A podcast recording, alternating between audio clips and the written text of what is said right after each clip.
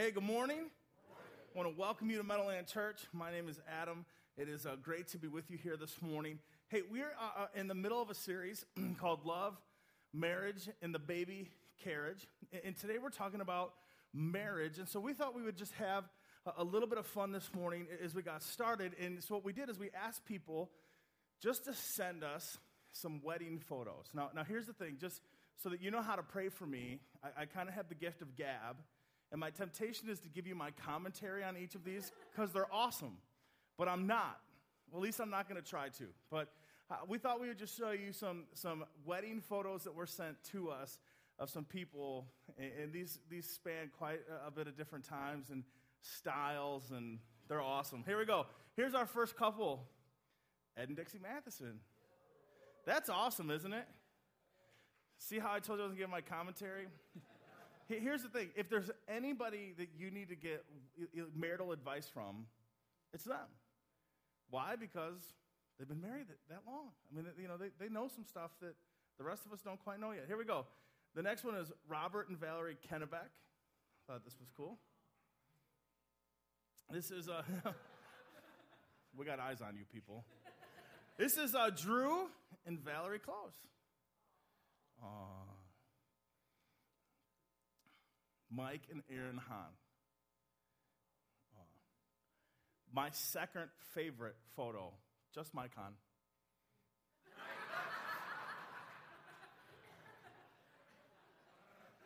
I may put that one online later and ask for a caption, like a caption contest. We'll see. Next one, Mike and Carol Martin. That's good stuff, isn't it? Uh, we have Christopher and Leanna Hanley. I call her Lonnie, so it's weird to say. There we go. Next up, we got Kurt Rice Jr. and Carmen. Kurt, don't they look happy? Next, we got Ron and Libby Robertson. And then we got Jason and Mary Ann Daly. Doesn't that look like a magazine cover? Like that look, I mean, that's like Marriage Weekly. All right. Um, Gary and Pam Barger. All right, let's take a vote. How many of you think Gary should grow his hair back out? Let's vote on that. Just saying. God's people have voted. Um, okay, my all time favorite, Sean and Laura Thompson. Boom. But there's like a glow. Like Sean, look at Sean in that photo. Like it's supposed to be about the bride, but like Sean's just got that photo, doesn't he? Like if that if that picture could talk, it'd be like, hey. I mean, they would just happen. All right, Pete and Melissa Groza. I, lo- I love you guys. Aww. Next one is John and Erin Maybauer. And the last one is Audrey and I. Aww. Somebody, I saw that picture of somebody this week. They're like, you guys look so young. like, I still look young. I don't know what you're talking about. Um, hey, so we, um, we asked the question last week Is it possible for two people to fall in love and stay in love? And there's a little bit of tension in that question because the reality is, is I think there's something inside of every single one of us, which I think is kind of the thumbprint of God in our lives, where we go, yeah, I think so.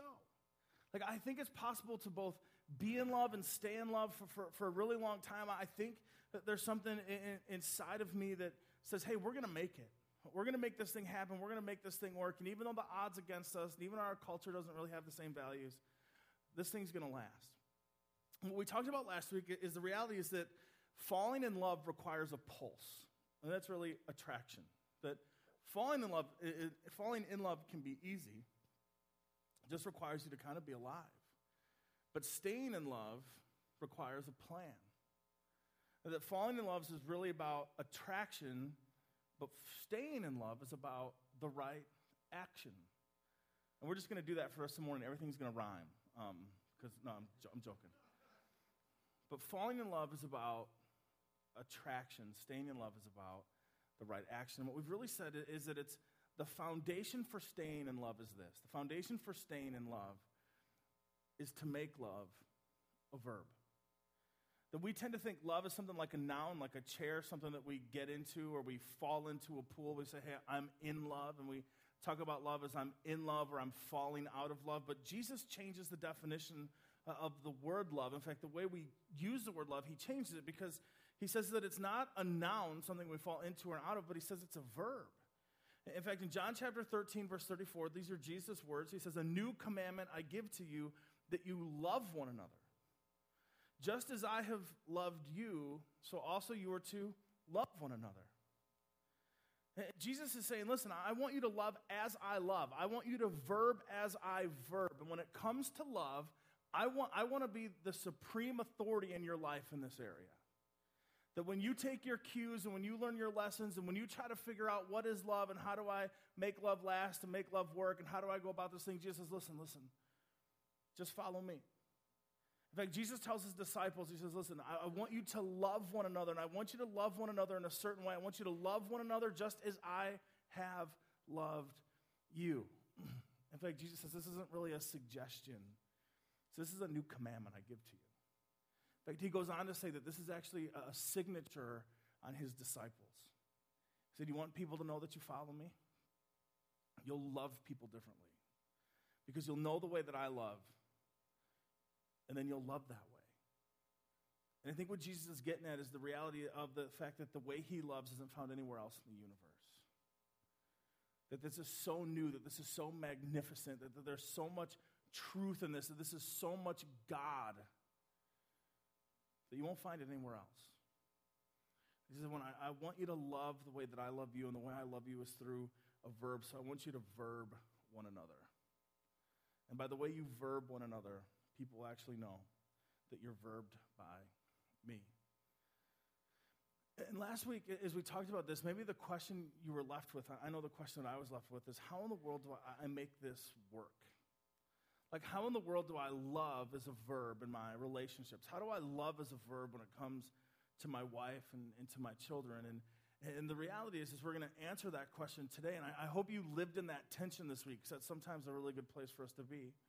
But the only way for us to answer that question is with more scripture. And so we're going to dive into God's word this morning. In fact, I want to invite you to open up your Bibles or turn on your Bibles uh, to Philippians chapter 2 this morning. We're going to be uh, in verses 3 to 8. If you're using one of the Bibles that we've handed out to you, we're on page 980. If you brought a Bible, hey, I'd love for you to get there. If you're going the electronic route, that's awesome. But we're going to be in Philippians chapter 2, verses 3 through 8. And I just believe that one of the only ways that we'll understand God's word is if He helps us to understand His word. So, would you join me in a, a quick word of prayer? Father God, we do come before you again, and we thank you for who you are. God, I thank you that Jesus tells us in Scripture that we can come to you and we can pray to you and we can beg of you things. And He tells us that you already know exactly what we need before we ever ask. God, and I just pray that this morning you would give us exactly what we need I pray that your Holy Spirit would be at work, opening our hearts, calling us to yourself, revealing your truth to us. God, I pray that you would help us to respond to you in a way this morning that would glorify you, that we would respond by saying yes to you, that we would respond to you by repenting of our sin, that we would respond to you by allowing you to make us new, have new thoughts and new actions because of you. I beg you to do this, God, because only you can do this. It's in your name that we pray. Amen. Now, I'm just going to kind of give you an idea or a picture of where we're going because we're going to answer some stuff this, this morning. That we're going to answer the question, how do I make love a verb? And, and here's the thing at some point, my, my guess is you'll dig in a little bit. At some point, you'll go, wait, wait, wait, this sounds really, really hard, or this sounds really, really difficult. Or you might think, this, this sounds like I might have to be a little bit vulnerable. And you may even have thoughts like, well, I don't want to go first. Like, I'll do it if he does it, or I'll do it if she does it, or if they go first, I'll follow. And as you feel that pushback inside you, here, here's, here's the question I just want you to ask yourself is even though this seems difficult, wouldn't you like to be loved this way? Like I get all the pushback and I get the difficulty, but here's the question for every single one of us as we as we dive into Philippians 2 this morning. Wouldn't you like to be loved this way? And see, I get it's hard to love people this way, but listen, don't you desire it? And then here's the second question. Because here's the thing the answer is yes for every single one of us. every single one of us desires to be loved this way. And maybe here's just the thought is if you and I desire to be loved this way, then don't you think the people who are loved by us would love for us to love them this way? Like, if it's good for me, don't you think it's good for the people that I love? And if it's good for you, don't you think it would be the way people would want you to love them? Here's the thing this is so obtainable, this is so reachable. This can happen in every single one of our relationships if we would just hear God's word by His grace and His power, apply it to our lives. So here we go Philippians chapter 2 starting in verse 3. Now, here's, here's what you got to know about the, the book of Philippians. The, the book of Philippians didn't start as a book to Philippians, it started as a letter. Uh, Paul is writing to the church in Philippi, and uh, this is a Greek church filled with Greek people and a Greek culture who have been saved by Jesus. And he's writing them a letter, and here's, here's the point of the letter. If you had to take at the core, at the middle of his message to the church in Philippi, it's this it's, it's Philippians chapter 1, verse 27, he says this Only let your manner of life be worthy of the gospel of Christ. He's talking to the church and he's saying, Here's the thing if you've been saved by Jesus, if you've heard the gospel, and if you responded to the gospel by repenting of your sin, and you have new life in Jesus because of Jesus, he's saying this, then your whole life should be worthy of the gospel. If he's redeemed you, if he's saved you, if he's given you new life, then here's the thing we, we can't be compartmentalized. You can't go, hey, I'm saved on Monday and Tuesday, but man, Wednesday through Saturday, that, those are my days. He's going, listen, all your life, all of you, including your relationships, including your money, including the way you treat people, all that stuff. And, and he says, listen, all your life should be worthy of the gospel. And what he's really saying is that the gospel changes everything. It gives us new thoughts and new perspectives and new life and new truths uh, on the way we handle everything. And he goes, listen, I just want you to live your life in a manner that's worthy of the gospel of Jesus Christ. And one of the things he hits on is relationships. He says, listen, this is new for you. These are new truths for you, new ideas for you, because, listen, you live in a Greek culture that doesn't think the way that Jesus thinks. And so he's like, I want to give you some new perspectives and some new thoughts on the way that Jesus loves us. And when we begin to see the way that Jesus loves us, we can then begin to verb love people the same way. And this is just where he starts Philippians chapter 2, verse 3. This is where we're going to jump in. And the context here, I'm just being honest with you, works for any relationship. How do you treat your relatives? How do you treat your neighbor? How do you treat your siblings? How do you treat the person that you want to date? How do you treat the person you're dating? How do you treat the person you're engaged to or want to be engaged to? How do you treat your spouse? How do you treat your enemies? This works for everything, but the context we're going to look through specifically is how does this work in the person that we've made the marriage covenant to, that one on one, one man, one woman, I'm with you, you're with me, I'm a one woman man, I'm a one man woman, and we're going to do this thing till death do us part. How does this pan out in a marriage relationship? And this is where we starts. Philippians chapter 2, verse 3, he says, Do nothing from selfish ambition or conceit. This is where he starts. He goes, Listen, in your relationships, don't be competitive. Don't compete with one another.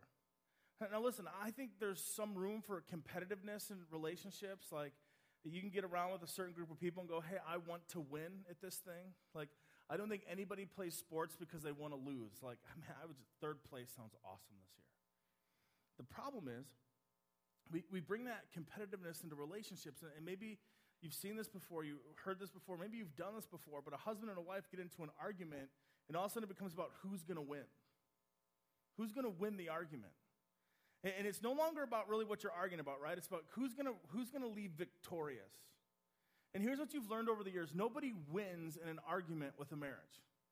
Because I'll just talk because I'm a man, so I'll speak from a man's perspective. Is you you win that one, you win through logic and manipulation and trumping. You go, you walk away and I go, I won.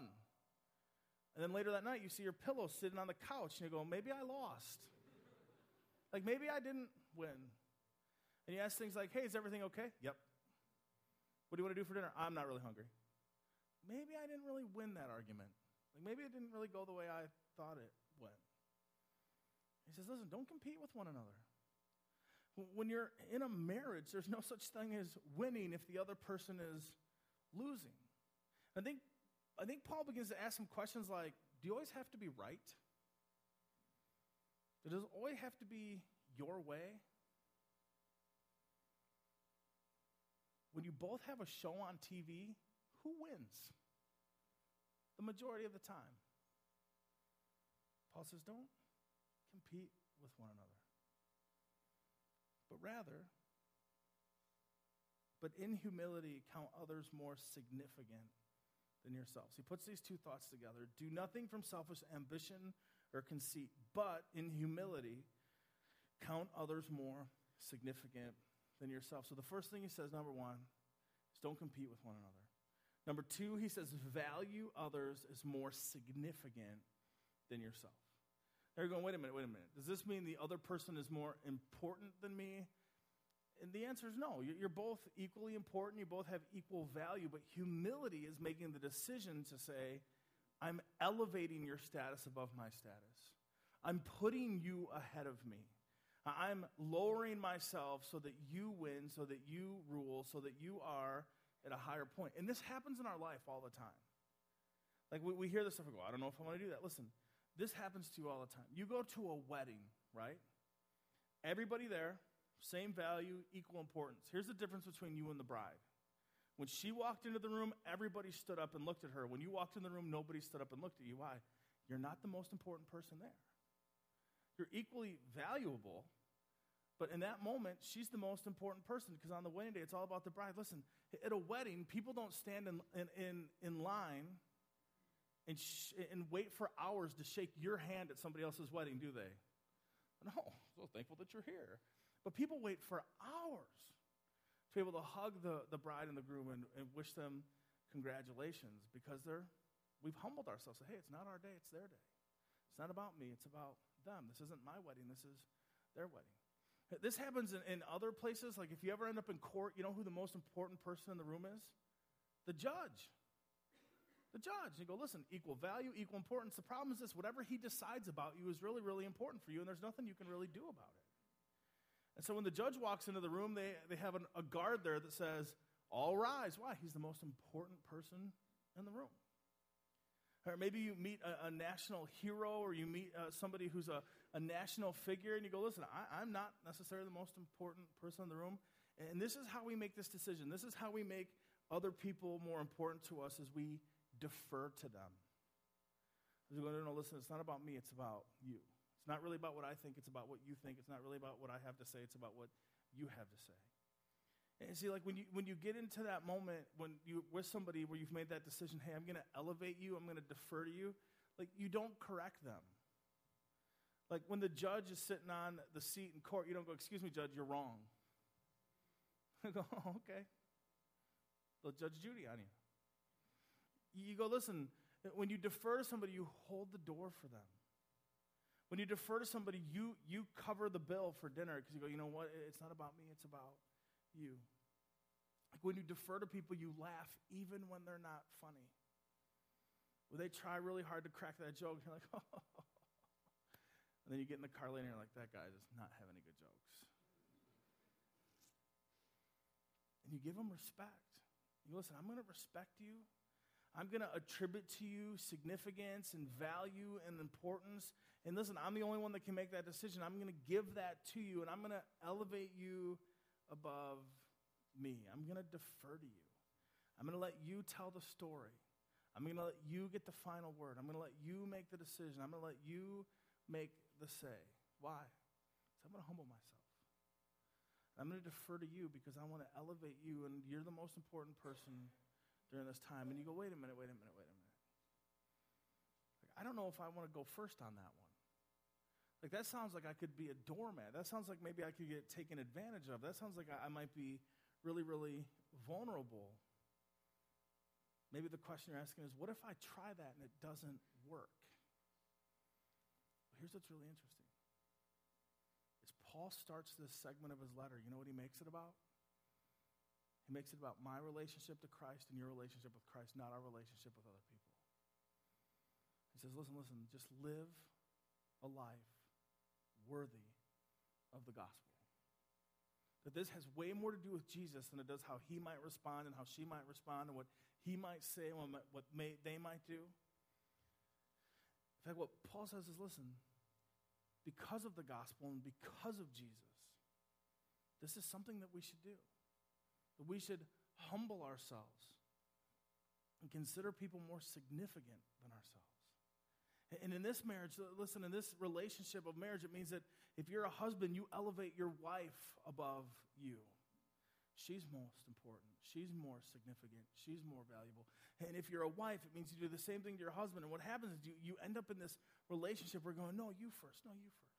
No, you're more important. No, you're important. No, I love you. No, I love you. No, you. No, you. No, you. And, and here's the thing this is what's so interesting about this. Every single one of you, if you're married, you already know how to do this. You already know how to do it because you did it when you were dating. Like, listen, you did really weird stuff to get the attention of the person that you wanted to date, didn't you? Like, you had this conversation, and she went, Oh, hey, I like to run. Do you like running? Love running. Love it.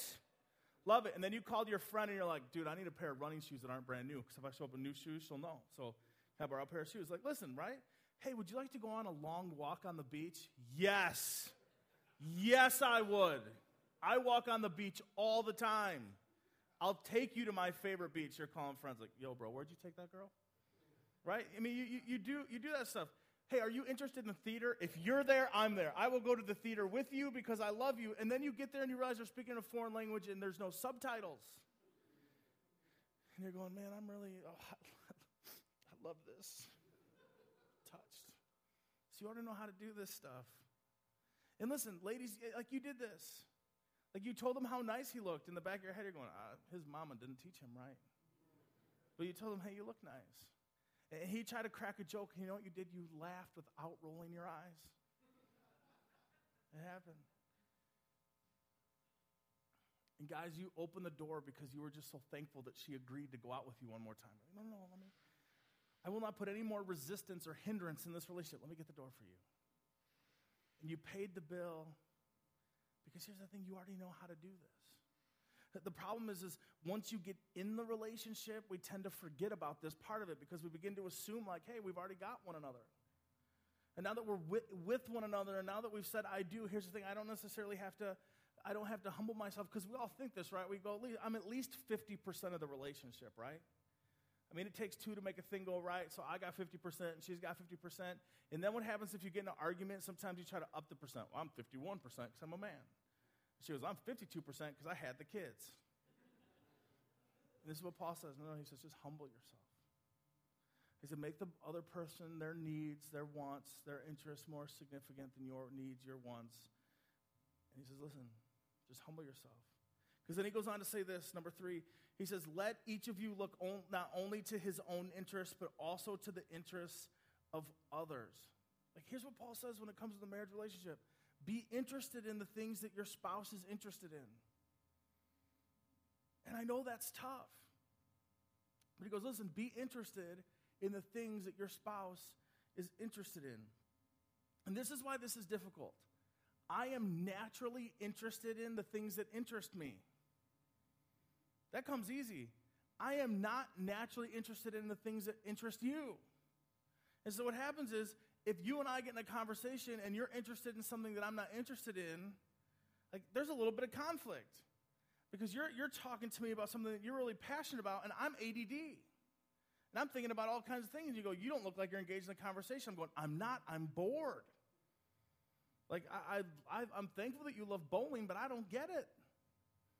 And, like, we can have that conversation. And maybe that happens to you, and your spouse says, Hey, I'd like to talk to you about the garden. And you're like, I don't, I don't know if I eat vegetables.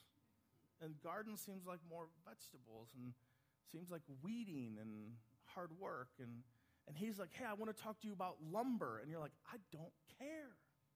Just clean up after yourself. And he's like, honey, the big game's on. And you're going, yeah, but I'm a Packers fan. And oh, there's a little bit of conflict. Says, listen, don't just be interested in your stuff, but be interested in your spouse's stuff. And this isn't what Paul's saying. Paul isn't saying just put up with one another. Like, Paul's not saying fake it till you make it. Like, hey, honey, I'd like to talk to you about my new crocheting pattern. Uh huh. I'm interested. That's not what he's saying. He's saying, listen, be invested in one another. Like one time I, I had the conversation with somebody and I said, Hey, tell me what your spouse does for a living. I was actually talking to a woman. I said, Hey, what does your husband do? I've never had the conversation with him. She goes, I don't know, something with mechanics. Like, so, like, he works on cars? No, no, no, he works for a company. What does he do? I don't know, he has a lot of tools. I thought, see, you're not really interested in what he's, and I just think you should, like, you should make, you should say he builds transformers. I mean, I don't know. He builds Autobots for a living. And I would, I would, I would take that answer, but like, I don't really know. I'm going, to listen, Paul's saying, listen, be interested in one another. Because here's the thing it's not just about being interested, it's in that moment you and I have to make a decision. When it comes to the things that our spouse is interested in, when it comes to other people in our lives, they go, hey, here's something I'm really passionate about. Here's something that's really significant to me. And we enter in that conversation. Here's really the question Will I love me or will I love them? See, that's what it comes down to. When it comes down to the, hey, can I get a little bit of your time? And hey, can I get a little bit of your attention? And hey, I'd like to share with you about something that I'm really passionate about. Here's the question Will I love me or will I love them? Because if I love me, I'll never do anything that I'm not comfortable with. I'll never do anything that I'm not interested in, and I'll never do anything that doesn't meet my own needs and fit my own agenda. But if I make the decision to love them, make the decision to love him, if I make the decision to love her, I'll do all kinds of stuff that are out kind of my comfort zone. I'll do all kinds of things that I could really care less about. I could do all kinds of things that really aren't on my agenda, but here's the thing because I love him or because I love her, I'd say I'd never do this except I love you so much that I want to show you that I love you. You know why? I'm humbling myself. I'm putting your interest and your needs and your thoughts and your desires ahead of mine. Paul goes, listen, if you want to do this, like humble yourself. And one of the ways you begin to see that you've humbled yourself is that you begin to be interested in the things that don't really interest you, but they interest other people. And then he goes on to say this, number four. He says, look into the interests of others. He says, do nothing from selfish ambition or conceit, but in humility count others more significant than yourselves. Let each of you look not only to his own interests, but also to the interests of others. This is one of the things that's really interesting about Jesus is when Jesus enters the room, he was always the bride, he was always the judge, he was always the celebrity, he was always the hero. Every room that Jesus walked into here on earth, he was the most important person. He was the one that sat above everybody else. He was the one that had the leverage, he was the one that had the knowledge, the power, the wisdom, everything. And yet, all throughout the Gospels, we see that Jesus never leveraged who he was for his own interest. Like Jesus didn't play the Jesus card. Like Jesus never walked into the restaurant and said, No, no, we want the corner booth. And they're like, Well, it's taken. He goes, But I'm Jesus. Like Jesus never stood in a line and said, Hey, like this line's really long. I need to get in the VIP line because I, am the King of Kings and Lord of Lords. Can we, can we move up my timetable? Like when Jesus and the disciples went to go across the lake, he wasn't, No, no, we need the nice boat. Jesus. Never leveraged who he was for his own interest. Never. You can't find the scripture where Jesus says, wait a minute, wait a minute. Like, only, only a couple fish? Like, I know I'm Jesus, but can we get better fish? Like, I, I know I'm Jesus, but like, the upper room could have been a little bit nicer. Jesus never leverages who he is for his own interest. And here's the thing you and I are tempted to do this all the time. we think, well, wait a minute, I, I have this, or I have this significance, or I have this importance. And maybe as a couple, you get into an argument and you kind of have your default things, and I'm just kind of making some of these things up, and you know what they are for you, and I don't need to know because I'm not in that argument. I don't want to be in that argument. And all of a sudden, you get in a heated argument, and, you, and guys, you say something like, Well, I make all the money. Like somehow that makes you more significant.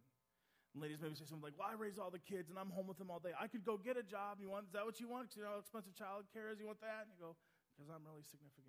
I have this or I have that. And because I have this, I deserve this and I deserve that. And I should get this. And I have the importance and I have the influence. And here's the thing Jesus never, ever leveraged who he was for his own sake.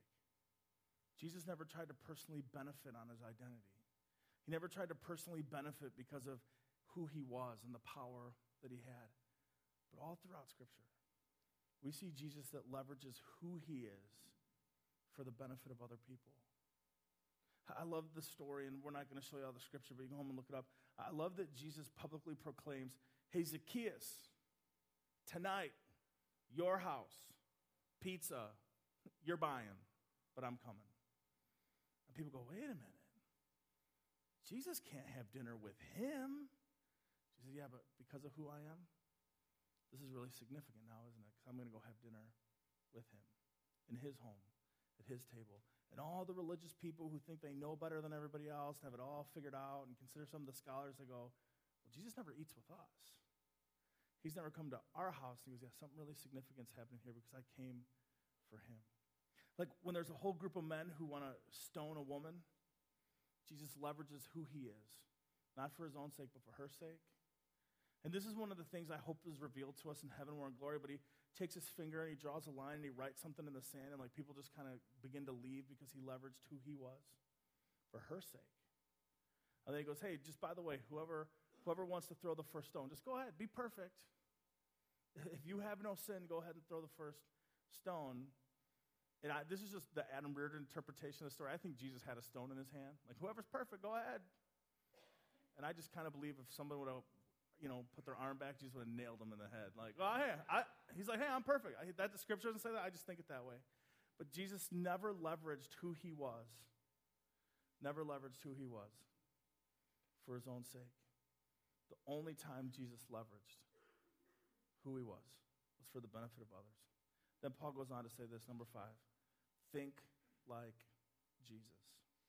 Think like Jesus. In all your relationships, think like him. Have this mind among yourselves, which is yours in Christ Jesus, who, though he was in the form of God, did not count equality with God a thing to be grasped, but he emptied himself by taking on the form of a servant and being born in the likeness of men. Let's read this again. Have this mind among yourselves. Paul's saying, think this way, think this way, think this way. Have this mind among yourselves, which is yours in Christ Jesus. You go, this is obtainable. This is for you. And the only way you can think like this is if you're in Jesus, because he's the one that thinks this way, who, though he was in the form of God, this is what Paul's saying, Jesus is fully God. He said that there was a time before he showed up in the flesh that he was holy, holy, holy, full glory. He was in heaven. He was always right. He was majestic. We wouldn't even be able to look upon him because we couldn't handle his holiness and his glory. He said, But listen, when it came time for Jesus to come, and be born in the flesh, he humbled himself. Because he didn't, he didn't consider equality with God the Father something to be grasped. Like this conversation never happened. Like God the Father never went to Jesus and said, Hey, it's time for you to go. And Jesus said, Why don't you go? Listen, I'm just as much a part of this relationship as you are. I'm an equal member of the Trinity. I was a part of creation just like you were a part of creation. And I have glory, honor, you know, honor, power, all that. Why don't you go? So no, no, no. Jesus never considered equality with God something to be grasped. When his father said it's time, he said, I'll go. I'll go. And that he would humble himself, that he would literally take on the flesh, that somehow his holiness, his glory, his majesty, his power would somehow be wrapped in flesh. And Paul gives us this insight. He says, because he emptied himself, he humbled himself by taking on the form of a servant, being born in the likeness of men. See, one of the ways that Jesus looked to your interests and one of those ways he looked to my interests is that he came. That he made the decision to be humble and leave heaven and come to earth, born in a manger, both fully God and fully man. See, what Paul says is that he emptied himself. And isn't it interesting that in our culture, if somebody's arrogant, one of the things we say is they're so full of themselves? Man, he's so full of himself, or she's so full of himself. Paul goes, no, no, no. He empties himself. That he gave himself like a cup to be poured out, like an offering to be given. He emptied himself.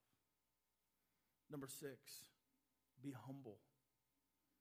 He goes on to say, being, form, being found in human form, he humbled himself by becoming obedient to the point of death, even death on the cross. See, just as much as love is a verb, humbled is a verb. So you'll notice that Paul doesn't say that somebody humbled Jesus. God the Father didn't humble Jesus. The Holy Spirit didn't humble Jesus. What it says is Jesus made the decision, he verbed humility.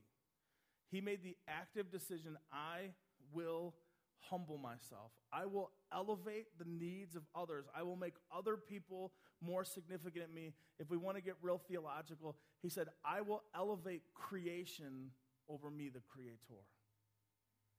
He said, I would make the creation's needs, the creation's interests, the creation's well being, I would elevate that above my own being. That the King of Kings and the Lord of Lords would come in the form of a servant. Not that you and I had any leverage. Not that you and I were ever even close in the equality of God. Not that you and I could ever say, well, Jesus, aren't I at least 50% in this relationship? That Jesus made the decision to humble himself.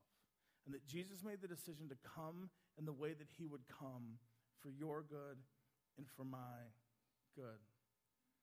That Jesus would come and say, hey, I'm not here to be served, but I've come to serve. And he didn't say, hey, I didn't come to rule and to be reigned and to be worshiped by all the religious people. Jesus said, listen, I've come like a doctor. I've come for the sick. I've come for the poor.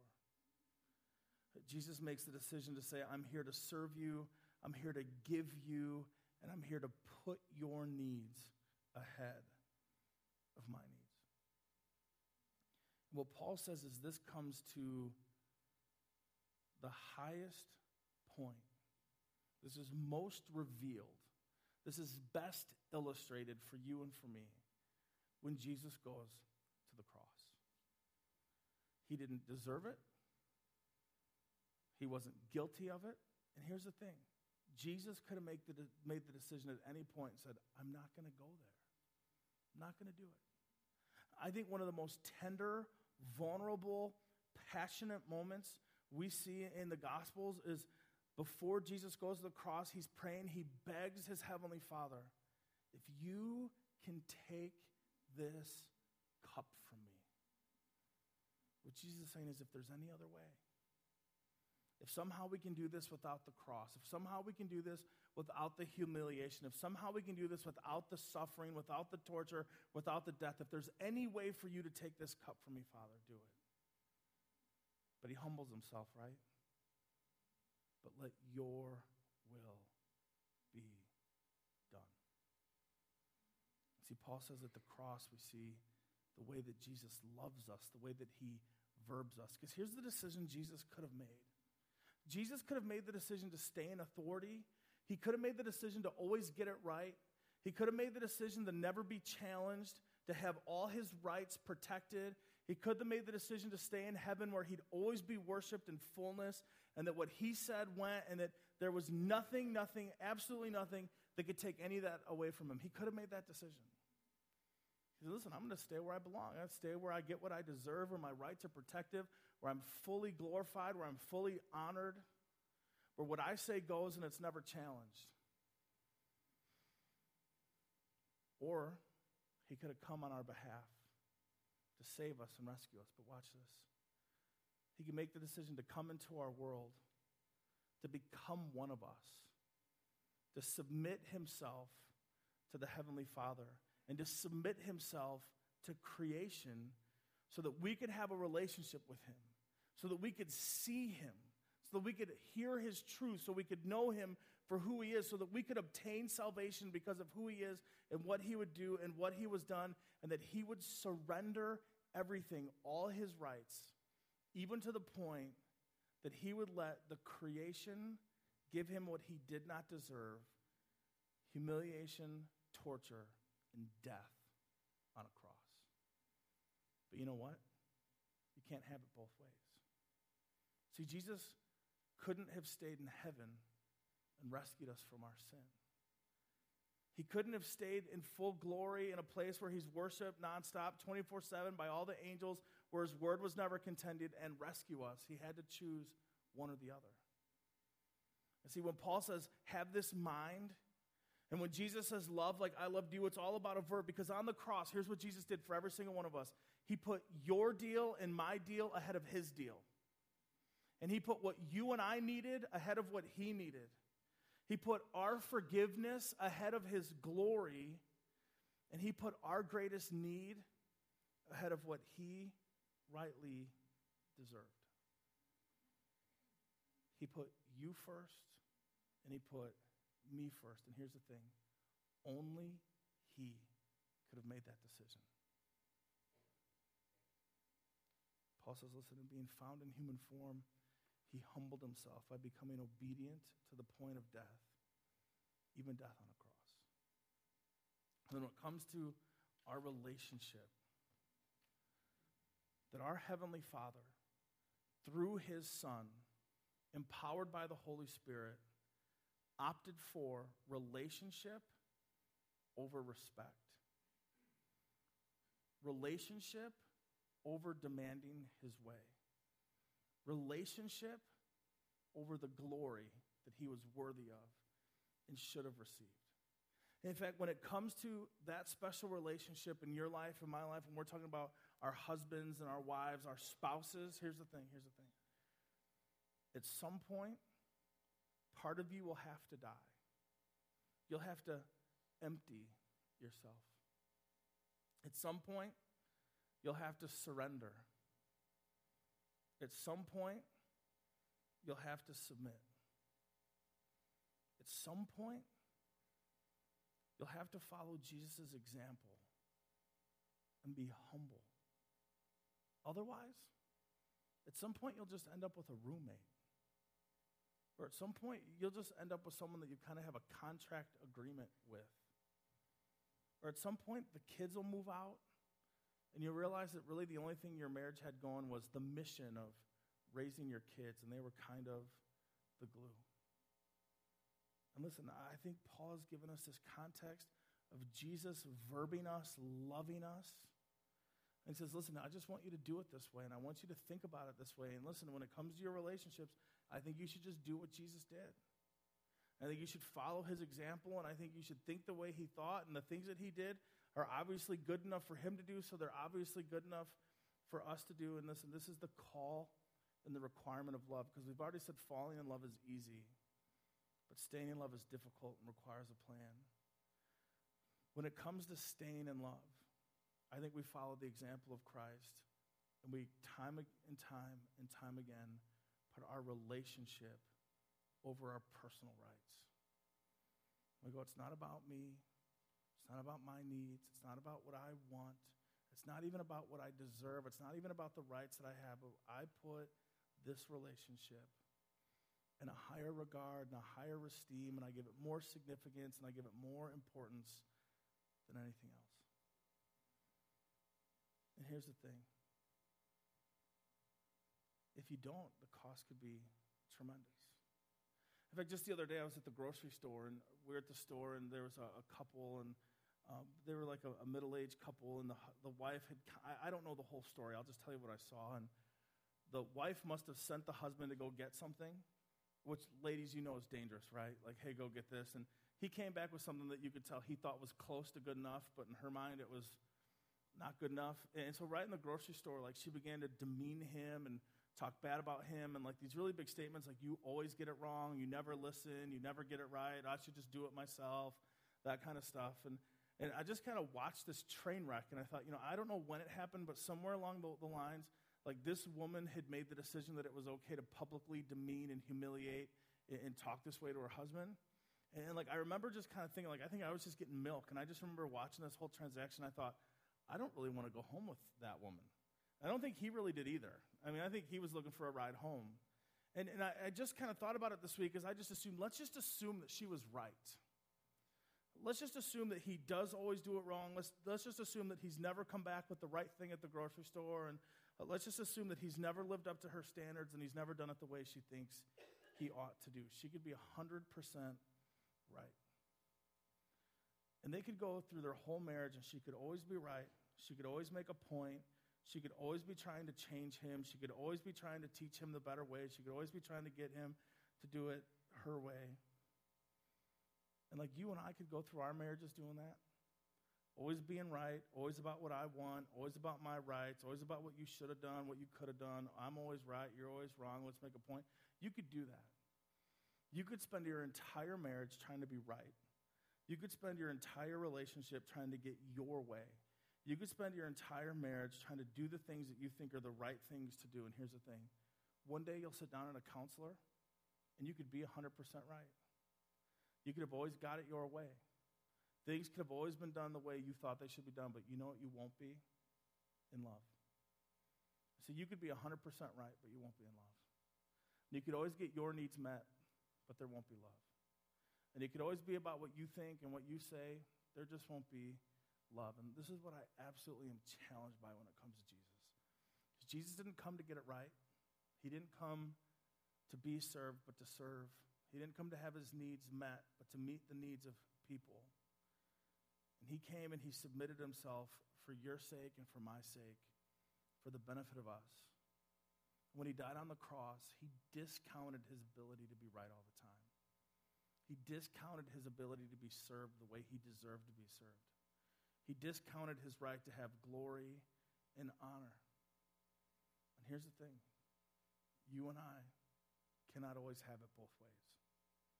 At some point, we'll have to make the decision will I err on the side of surrendering, or will I err on the side of getting my way.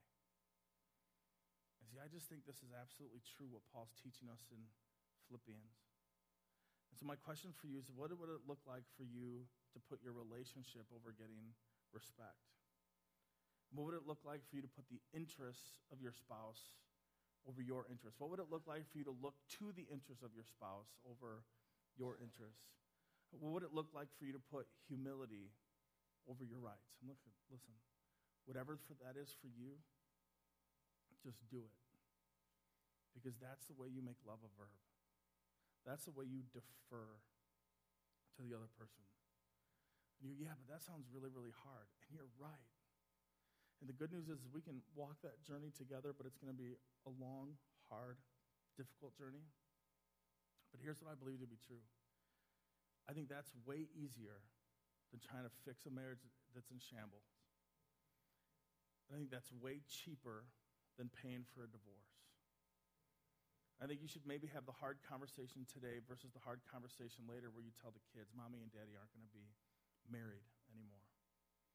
Here's what I also believe I believe if we could grasp this, if we could respond to God's word this morning by His grace and His Spirit, then I also think it may be the most significant, life giving, enjoyable, rewarding thing that we've ever done. But here's the thing only you can make that decision. Only you can decide if you'll be willing to do that. And you go, yeah, but he might. And what if she doesn't? And what if you go, no, no, no, wait a minute. This doesn't have anything to do with how they might respond. It has everything to do with you and I living a life worthy of the gospel. Let's pray. Father God, we come before you this morning and thank you for who you are and for what you've done. God, I thank you that you are such a huge God. Lord, I thank you that it's hard for us to grasp you sometimes. It's hard for us to fully understand who you are. That, God, when we search into the things of you, Scripture says that you are an unsearchable God. Lord, that there is no limit to how high you go, there is no floor to how deep you go. And yet, through your word and through the power of your Holy Spirit, you reveal yourself to us. God, that we could know you, that we could uh, obtain your presence in our lives, that we would see you for who you are, that we would understand your words, and that we could respond to you. God, I pray that you would help us. God, I pray that you would continually speak to us. God, I pray that we would respond to you in a way that would glorify you and honor you. God, I pray that everybody here this morning heard your word. And I pray that everybody here this morning heard a better sermon than I actually preached. I pray that every single one of us would leave here this morning just wondering, Jesus, how could I be more like you in my marriage? How could I be more like you in my relationships? How could I have the mindset that you revealed when you came for us to die as one of us, to save us from our sins? Jesus, give us a bigger, clearer picture of who you are. And help us respond to your work through repentance, through faith. and through action. Jesus, it's in your name that we pray, the name above all names. And all God's people said.